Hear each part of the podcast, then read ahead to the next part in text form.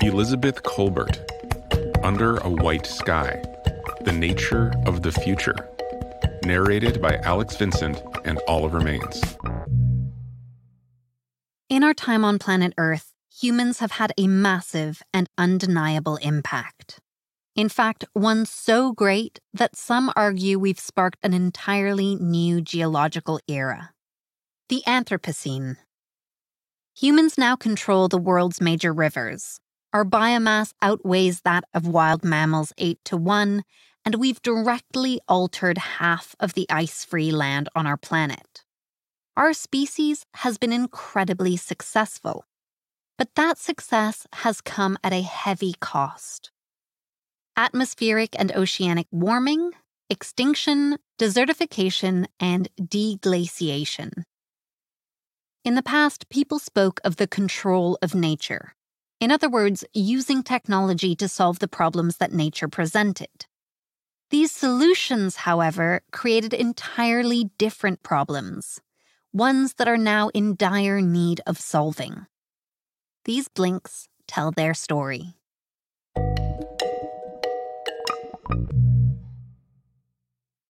Blink 1 of 7. Plaquemines Parish in the U.S. state of Louisiana is one of the fastest disappearing places on Earth. Situated at the southeasternmost tip of the state, the parish today consists of little more than two skinny strips of land clinging to the tail end of the Mississippi River. Each year, fewer and fewer people remain in Plaquemines, but all of its residents, even teenagers, remember a time when buildings stood on patches of land that are now completely covered by water. Plaquemines is by no means unique. Louisiana's coastline as a whole is rapidly shrinking. Every hour and a half, a football field's worth of land disappears. The responsibility, ironically, lies with the vast system of artificial levees, flood walls, and retaining walls originally created to keep the water at bay. The key message here is Louisiana's levee system is causing its coastline to disappear. Before human intervention, the Mississippi River carried hundreds of millions of tons worth of sediment south every year. Almost every spring, the river flooded, and as a result, sediment poured out onto the surrounding plain. Over time, that sediment built up into what's now the Louisiana coastline. But when French settlers arrived in Louisiana, they built levees, raised ridges, to prevent the river from flooding their cities. The levee system has largely done its job, but it's also responsible for the rapid disappearance of the Louisiana coastline the Mississippi can no longer dump out its sediment, which means there's no new earth being layered atop the old. Simultaneously, the existing soil, which is soft and watery, is becoming more compact over time. The result? Land shrinkage. Now, people must do the river's job. One ongoing project involves sticking a massive drill bit into the riverbed kicking up sediment, then sucking it through a pipe. The sediment, nearly a million cubic yards of it, is then discharged to create new land areas. This is well and good, but it simply can't be done fast enough to keep up with the rate of land loss. For that, a bigger, bolder solution is necessary. That solution, proposed by Mississippi's Coastal Protection and Restoration Authority, is to punch eight massive holes through the levees surrounding the Mississippi. This, the CPRA believes, will re-establish the natural sediment deposition process. There's a terrible irony in this, of course, that it's necessary for humans to intervene again so a natural process may resume. Blink 2 of 7. The Chicago Sanitary and Ship Canal is a murky river that stretches 160 feet wide. Its role is deeply important, if not glamorous. Before the canal existed, all of Chicago's waste was dumped into the Chicago River. From there, the waste, including human feces, cow and sheep manure, and rotting animal guts, floated down into Lake Michigan. The lake was, and still is, the city's only source of drinking water.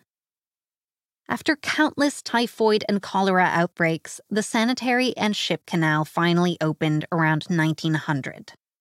The canal literally changed the direction of the Chicago River, making it flow away from Lake Michigan and into the nearby Illinois River instead. That did solve the waste problem, but it caused devastating ecological issues that required another round of interventions. The key message here is tinkering with nature can lead to ecological disruption. The sanitary and ship canal connects Lake Michigan to multiple nearby rivers, all of which were once separate ecosystems. This allows easy travel for humans, ships, and waste, but also fish. This is more significant than you might think. Ecosystems in Lake Michigan and the surrounding rivers are fragile. If a non native species is allowed to enter them, it can wreak havoc. That's why the U.S. Army Corps of Engineers had to place electric barriers in the canal, designed to keep out certain fish. Today, public enemy number one is an invasive species called Asian carp. Asian carp is a catch all term for four different species of fish. They were brought to the Mississippi River in the 1960s as biological controls, a natural way of controlling the growth of aquatic weeds. The carp's job was to feast on nutrients in the water, but it turned out they were overqualified. Carp have insatiable appetites and feed almost constantly. As a result, the carp ended up outcompeting or overeating native species, greatly disrupting the ecosystem. This means that if even one carp manages to break into Lake Michigan from the sanitary and ship canal, the consequences could be disastrous. The electric barriers have worked so far, but they aren't fail-safe, so additional solutions are necessary. Kevin Irons, who works at the Illinois Department of Natural Resources, had one idea Carp Fest, an event designed to create a demand for carp. Humans are great at overfishing, Irons thought, so why not take advantage? Just make them want the tens of millions of pounds of carp swimming in the Mississippi, and they'll take care of the rest. Is this the solution? The author has her doubts. Blink 3 of 7. In the mid 1800s, a large species of amphibian called the cane toad was brought to the Caribbean. Cane toads are a splotchy brown color, with bodies weighing up to six pounds and eyes set with thick ridges that give them a permanently leery expression. The toad's reason for being in the Caribbean was to fight beetle grubs, a species that was destroying regional sugarcane plants. Eventually, the toads were also brought to Australia, where they quickly spread out and made themselves at home. Unfortunately, their presence has been a disaster for the continent's native species. While Australians have devised all sorts of ingenious solutions for trapping and killing the toads, scientists have come up with a different solution genetically modifying them. The key message here is gene editing may restore balance to certain ecosystems. The major problem with cane toads is that they're toxic. When they're frightened or eaten, the toad's glands release an enzyme called bufotoxin hydrolase. This enzyme mixes with the toad's natural poison and multiplies its potency a hundredfold. The poison alone is nauseating, but combined with the bufotoxin hydrolase, it becomes deadly. Enzymes like bufotoxin hydrolase are encoded by genes. This knowledge led scientist Mark Tizard to wonder could those genes be disabled to create detoxified toads? It turned out the answer was yes. Tizard enlisted the help of another scientist, Caitlin Cooper, who used CRISPR technology to edit out the gene that codes for bufotoxin hydrolase in cane toads. CRISPR encompasses several different techniques, but the basic premise involves cutting out a section of DNA and either disabling it or replacing it with something new. Then it's a question of what to do with the newly detoxified toads, a problem scientists are still working out. One possible solution is to use the detox toads as a sort of training device. Australia has no native toad species, so the animals don't know not to eat them.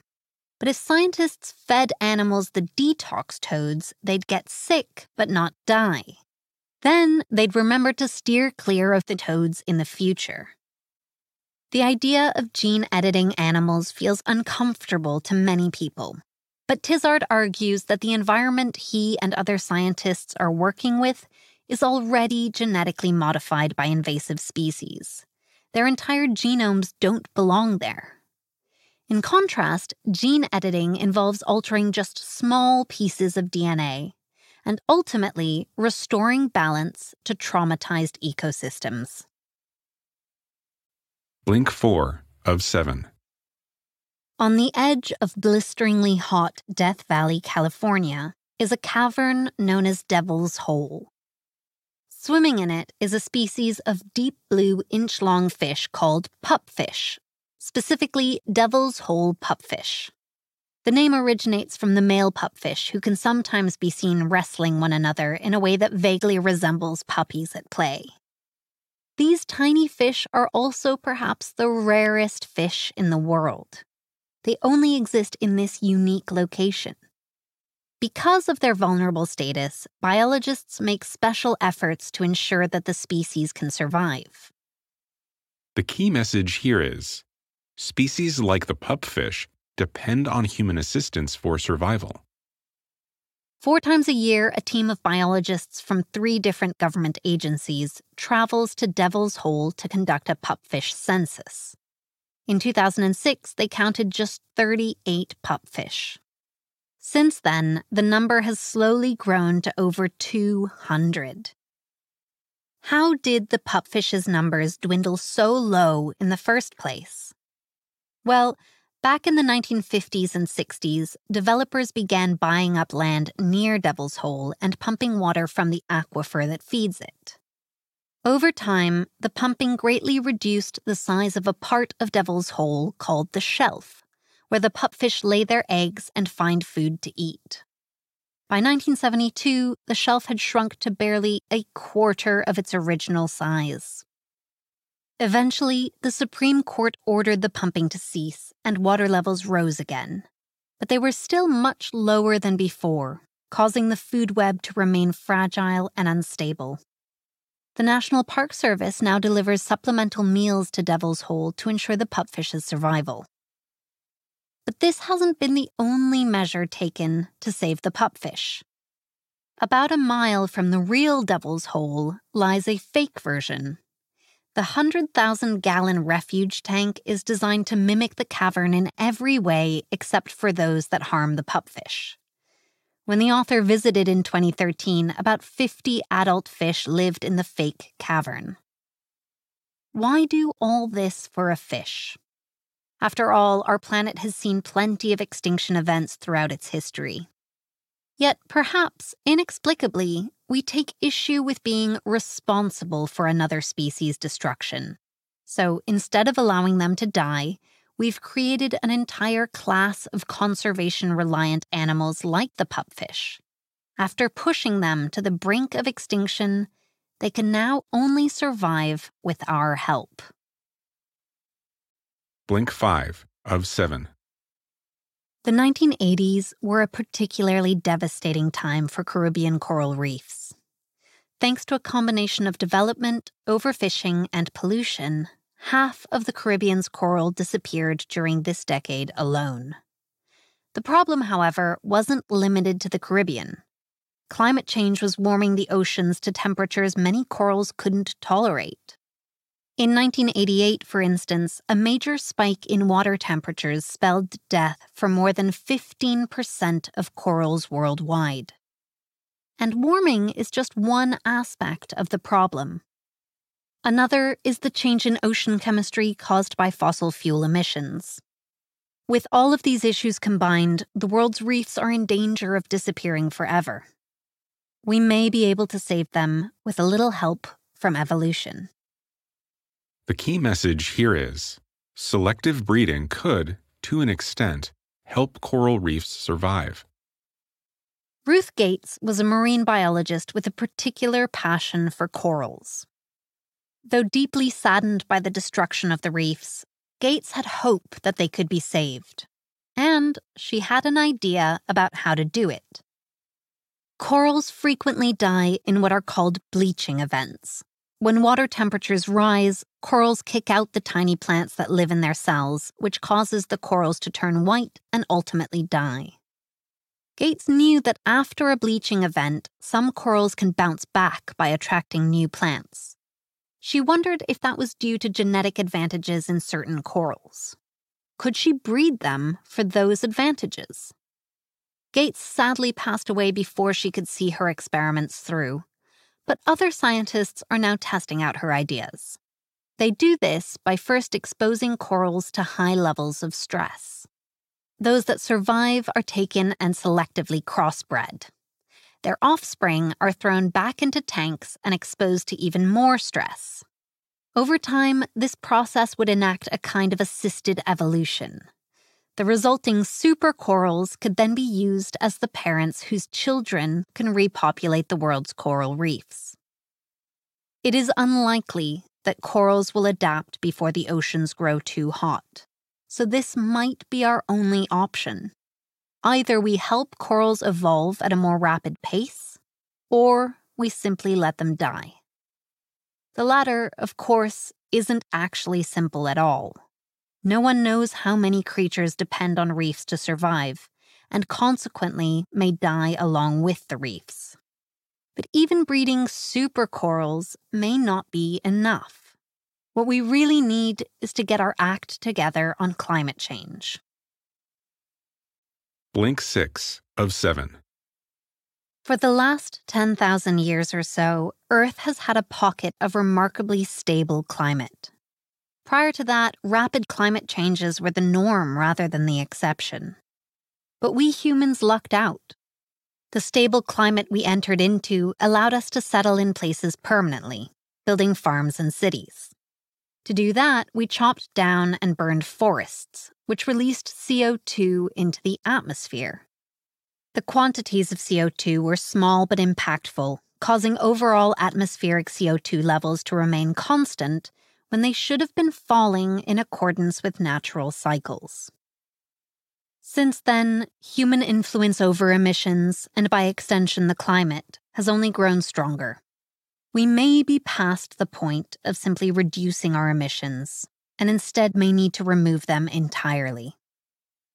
The key message here is carbon removal may be necessary to combat global warming. The consequences of having higher quantities of CO2 in the atmosphere are deadly, and they'll only get deadlier. Droughts will last longer, storms will rage more fiercely, and heat waves will grow ever more devastating. Scientists have difficulty predicting how hot the world can be allowed to get before we truly hit the point of no return. Officially, it's an increase of 2 degrees Celsius. But staying under that number would involve major changes revamping agriculture, transforming manufacturing, and scrapping all traditional gas and diesel powered vehicles. Sounds a bit unrealistic, doesn't it? Carbon removal is a solution that could potentially swing the math in our favor. The idea is to extract large amounts of CO2 from the atmosphere, essentially creating negative emissions. There are lots of ways to do carbon removal. One of them uses rocks, which are one of the Earth's largest reservoirs of CO2. At a power station in Iceland, CO2 is captured rather than allowed to escape into the air. Then the CO2 is mixed with water, creating a kind of high pressure club soda. The club soda mixture is injected deep underground, where it reacts with the volcanic rock that exists in Iceland and then mineralizes. Believe it or not, this is a process that would eventually happen without human intervention. all the CO2 we've emitted would eventually return to the Earth and turn to stone. The problem is that that process would take hundreds of thousands of years, and we don't have time to wait for nature. Blink 7 of 7.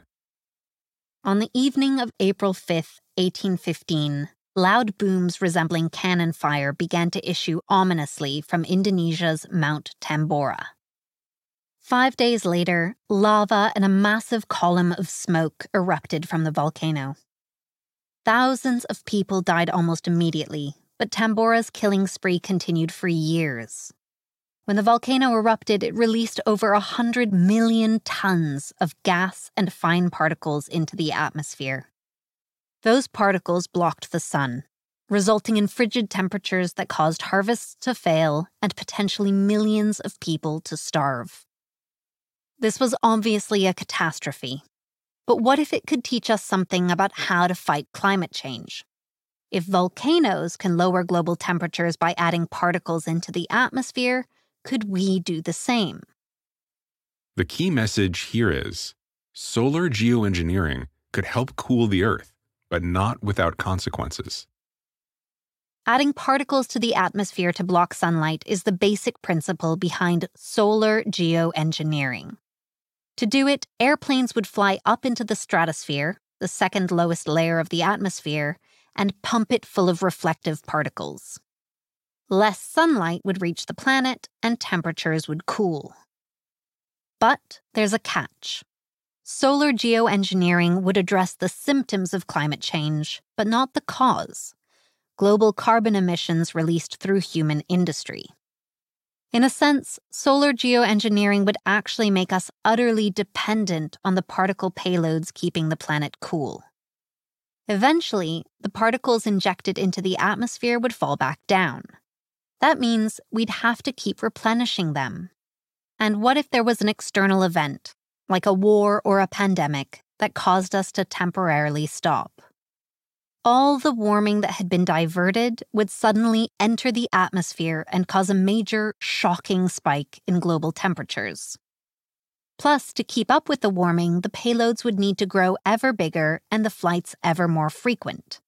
And the bigger the payloads, the more likely there'd be strange side effects.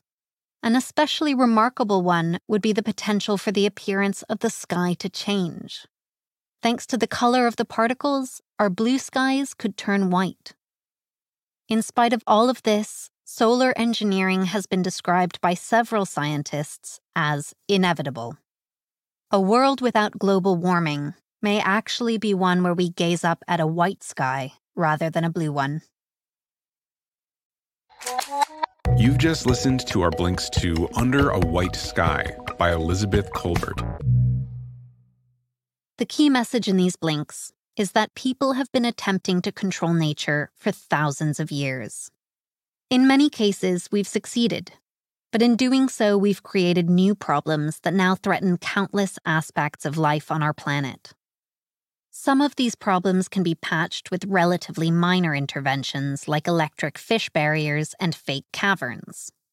But others demand bigger, more dramatic solutions genetic engineering, solar geoengineering, and carbon removal, to name a few. These solutions may feel uncomfortable, dangerous, or disconcerting, but the potential consequences of not implementing them are simply too grave to ignore. Have you got any feedback? We'd love to hear what you think about our content. Just drop an email to remember at blinkist.com with Under a White Sky as the subject line and share your thoughts.